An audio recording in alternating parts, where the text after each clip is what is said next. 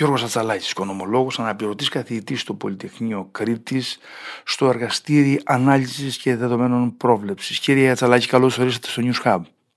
Ε, γεια σας σε εσάς, στους ε, ακροατές μας και στους συνεργάτες σας. Κύριε Ατσαλάκη, πρόσφατα δημοσίευσα ένα άρθρο με τίτλο «Η διαμάχη της τεχνητής νοημοσύνης στην OpenAI». Ε, έχει, είχε πολύ ενδιαφέρον γιατί παρουσιάσατε την αρχιτεκτονική την εταιρική που έχει η AI και πώς προδιαγράφεται το μέλλον μέσα από την κυριαρχία τέτοιων εταιριών.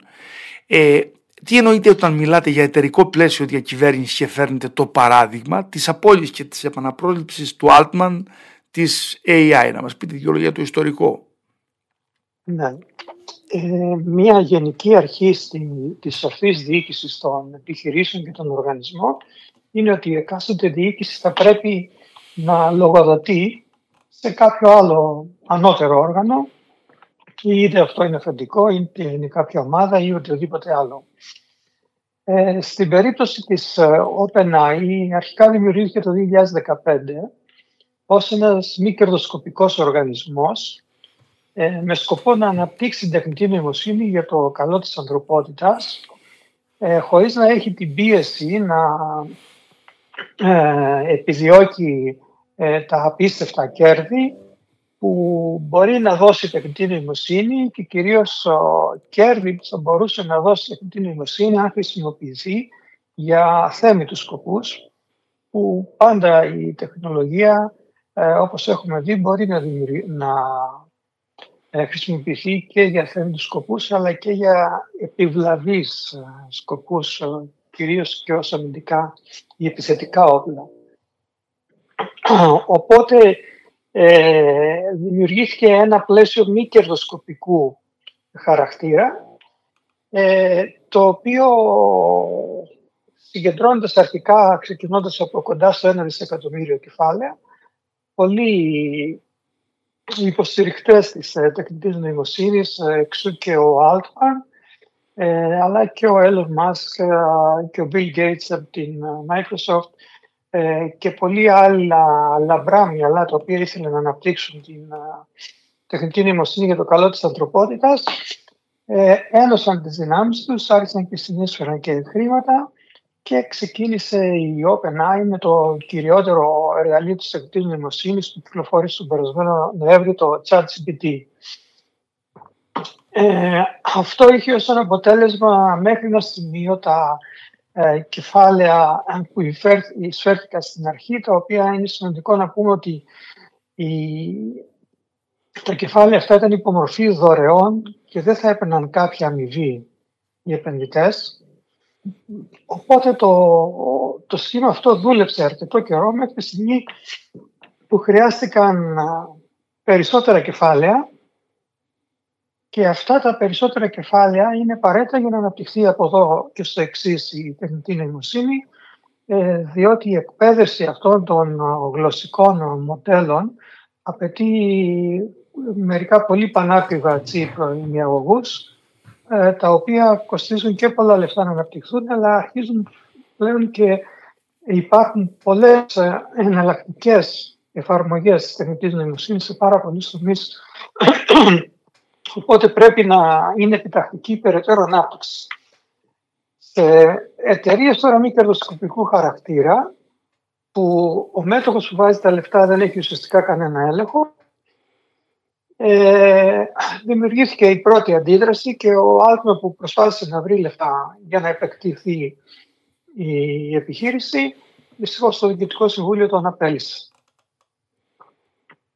Ε, στη συνέχεια είδαμε μία αντίδραση ε, τόσο από μερικούς από τους επενδυτές που είχαν βάλει τα χρήματά τους διότι ενώ η αξία της εταιρείας είχε φτάσει γύρω στα 80 δισεκατομμύρια η χρηματιστηριακή η αξία της στην αγορά αποτιμόταν τόσο περίπου ε, μόλις δημιουργήθηκε αυτή η διαμάχη σχεδόν απολυώθηκαν αυτά τα χρήματα. ε, και παραλίγο να εξαφανιστεί όλη αυτή η αξία και κάποιοι άρχισαν να ετοιμάζουν για νομικές ενέργειες.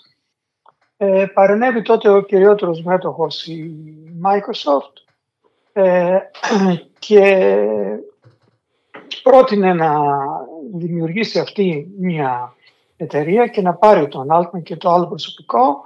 Ε, τελικά επενεύει και το προσωπικό της ε, OpenAI και ζήτησε και αυτό να επανέλθει ο Altman και να, να αποχωρήσει το παλιό διοικητικό συμβούλιο και στη συνέχεια ε, έπρεπε να πάρθει η ορθή απόφαση έχοντας υπόψη το σκεπτικό ότι ο ένας αρχικός μέτοχος, ο Elon Musk, που έχει το Twitter και την Tesla, ε, αποχώρησε από το σχήμα αυτό. Ε, ήταν να εισφέρει και ένα σημαντικό ποσό κεφαλαίων το οποίο δεν το, δεν, το δεν το έβαλε τελικά και αυτό θα ήταν υπομορφή δωρεάς και επίσης έπρεπε να αποχωρήσει διότι και αυτός ε, παράλληλα τη τεχνητή νοημοσύνη στην εταιρεία του, στη Τέσλα, οπότε ίσως ήταν και σύγκρουση φερόντων. Σε, σε, αυτό το σημείο θέλω να μείνουμε λίγο. Αυτό που καταλαβαίνει το μέσο όρο των ακροατών είναι ότι όλοι αυτοί οι δισεκατομμυριούχοι κάνουν μία ε, συνεισφορά κεφαλαίων εκεί σε μορφή δωρεάν δωρεάς αποκλειστικά και μόνο για το κοινό καλό. Δηλαδή μπαίνει ένα ερώτημα εδώ ή υπολογίζουν σε ε, κέρδη από διαφορετικά σημεία με διαφορετικούς τρόπους; Ε, ακριβώς, επειδή ούτε οι εργαζόμενοι παίρνουν κέρδη υπό μορφή μετοχών, ούτε αυτοί που συνείσφεραν ε, θα έκαναν κάποια μερίσματα, το 2019 έκαναν μία άλλη εταιρεία στην οποία θα λειτουργούσε με κερδοσκοπικό χαρακτήρα, στην οποία όποιοι επενδυτές έβαζαν χρήματα θα έπαιρναν, θα είχαν και ένα όφελος. Αλλιώς θα ήταν πολύ δύσκολο να μαζευτούν αυτά τα κεφάλαια.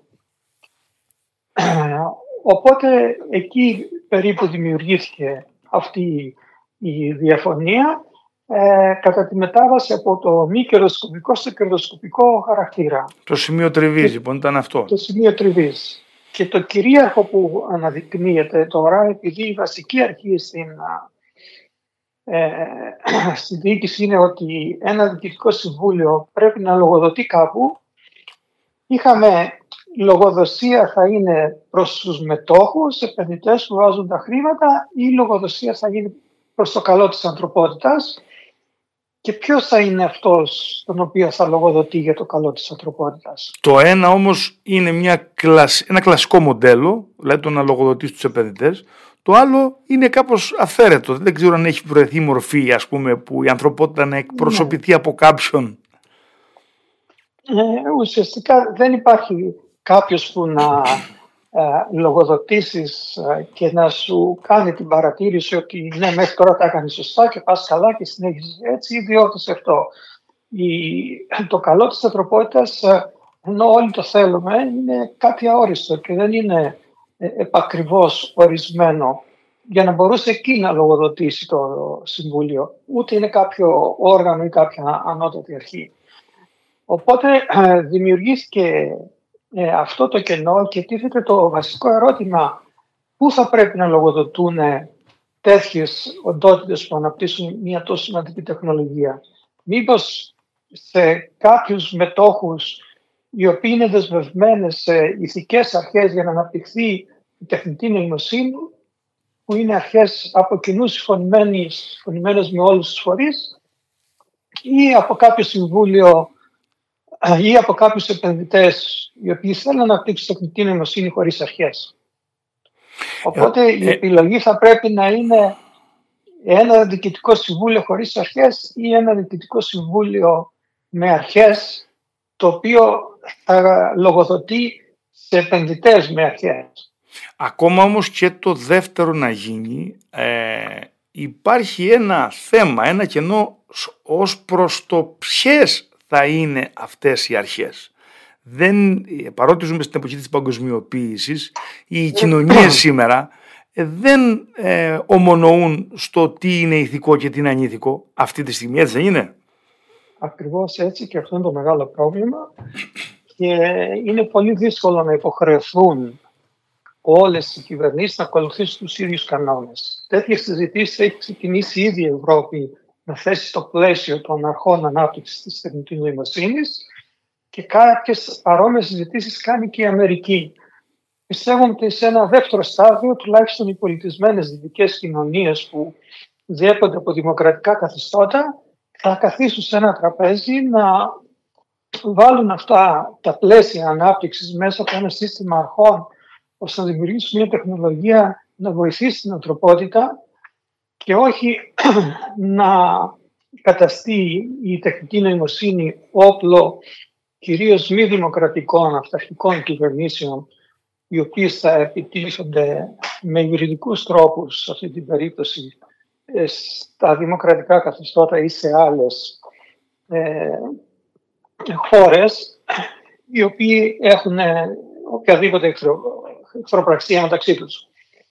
Ε, οπότε αυτό είναι ένα βασικό ερώτημα και αναγκαστικά θα δούμε στο, ίσως και στο άμεσο μέλλον ένα διαχωρισμό μεταξύ των κρατών όπως έχουμε τώρα κράτη που κατέχουν πυρηνική ενέργεια και κράτη που δεν κατέχουν πυρηνική ενέργεια ίσως θα δούμε και κράτη που έχουν τη δυνατότητα να εκπαιδεύουν τα τεράστια γλωσσικά μοντέλα της τεχνητής νοημοσύνης με χώρες που δεν μπορούν να αναπτύξουν τεχνητή νοημοσύνη. Πάντως, η ναι, ναι, για ολοκληρώστε. Η, η παγκόσμια όμως συνεργασία βλέπουμε ότι ήδη είναι σχεδόν ανέφικτη. Το βλέπουμε ήδη σε δύο ε, πολεμικά μέτωπα, μέτωπα τόσο της Ουκρανίας όσο και, της, ε, και στη Γάζα. Ε, οπότε οι ελπίδες για να γίνει μια ε, κοινή ανακοίνωση, μια λίστα αρχών που θα είναι παγκόσμια αποδεκτή είναι πολύ λίγες. Και σίγουρα θα υπάρξουν κυρίως αυταρχικά κράτη που θα αναπτύξουν μια πλευρά της τεχνητής νοημοσύνης για να κάνουν υβριδικό πόλεμο ε, σε κάποιους εχθρούς εξωτερικούς αλλά και θα αναπτύξουν τεχνητή νοημοσύνη για να ελέγχουν τον ίδιο το λαό τους και κυρίως τα αυταρχικά καθεστώτα ώστε να μην μπορέσουν ποτέ οι πολίτες να τα ανατρέψουν ε, διότι η τεχνητή νοημοσύνη τους δίνει τη δυνατότητα να ξέρουν τι σκέφτονται, πότε το σκέφτονται, ακόμα και τι κάνουν και πότε θα το κάνουν. Πάντως αυτό όλο που περιγράφεται θυμίζει, αν το πάμε λίγο πίσω με διαφορετικούς όρους για διαφορετικά πράγματα, το, αυτό που είχε γράψει ο Φουκογιάμα το, μετά το τέλος, μετά την κατάρρευση του, ε, του Ανατολικού Μπλοκ, του Σοσιαλιστικού Μπλοκ, που είχε μιλήσει για το τέλος της ιστορίας, ότι πλέον ε, όλο το πράγμα θα ομογενοποιηθεί μέσα από την ε, ηγεμονία της Δύσης και τον μονοπολισμό ας πούμε των ΗΠΑ, που όμως κάτι τέτοιο 30 χρόνια μετά είδαμε ότι δεν έγινε.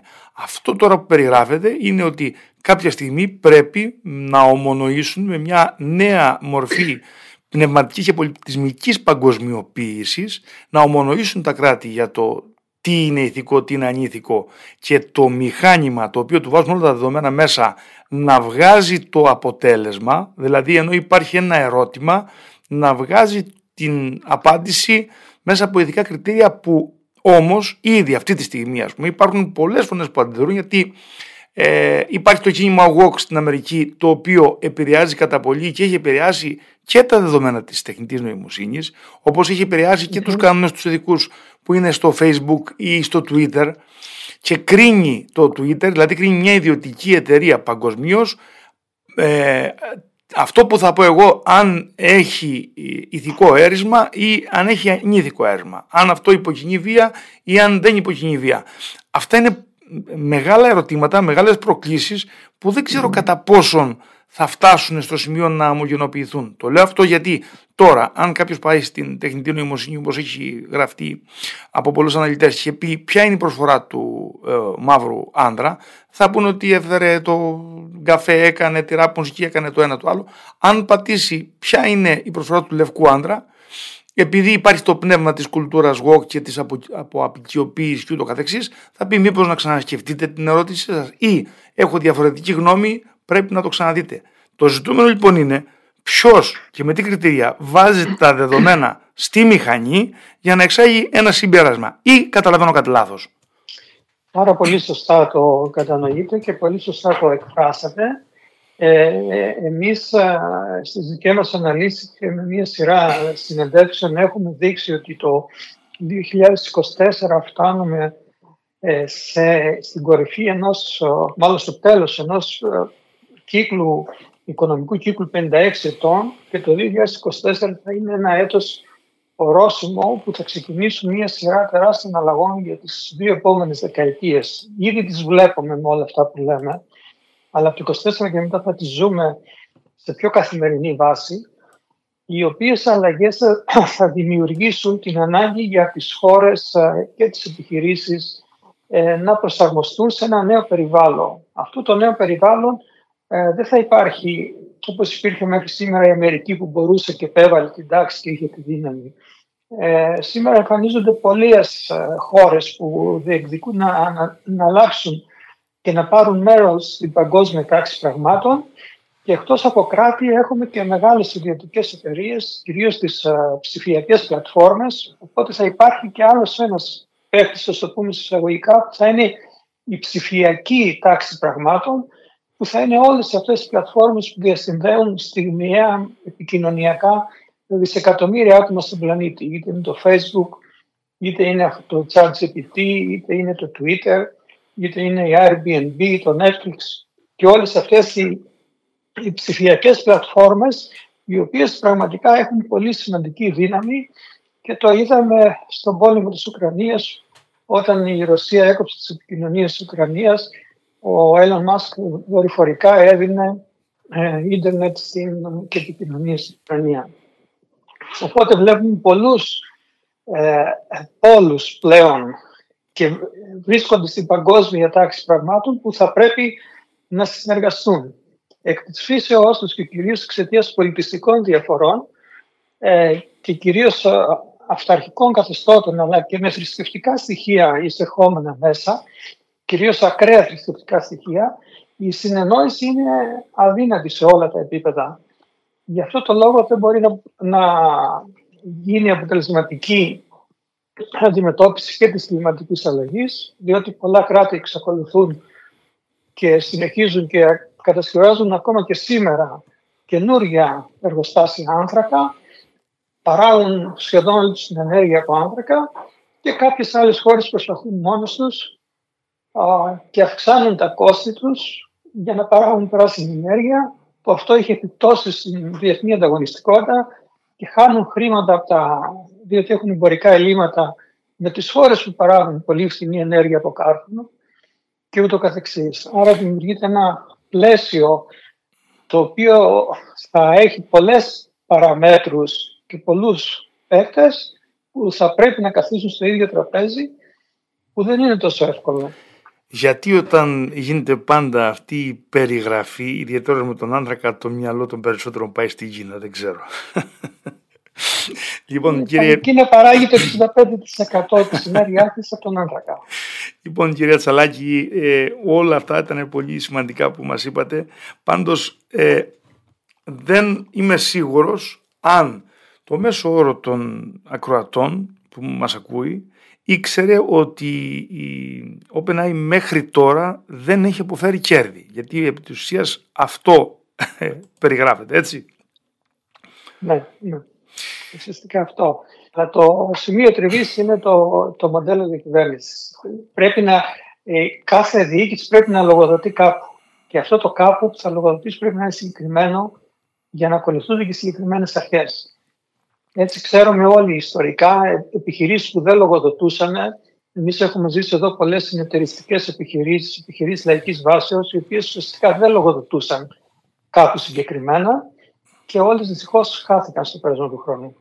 Όλες εδώ πάντως οι επιχειρήσεις που είχαμε τέτοιου είδους εδώ στην Κρήτη ιδιαίτερω και ε, οι ναυτιλιακές και οι, οι ΑΝΕΚ και οι No Lies που ξεκίνησαν με τέτοια με τέτοια χαρακτηριστικά, στο τέλος ε, δεν λειτουργήσε τίποτα. Έχετε δίκιο.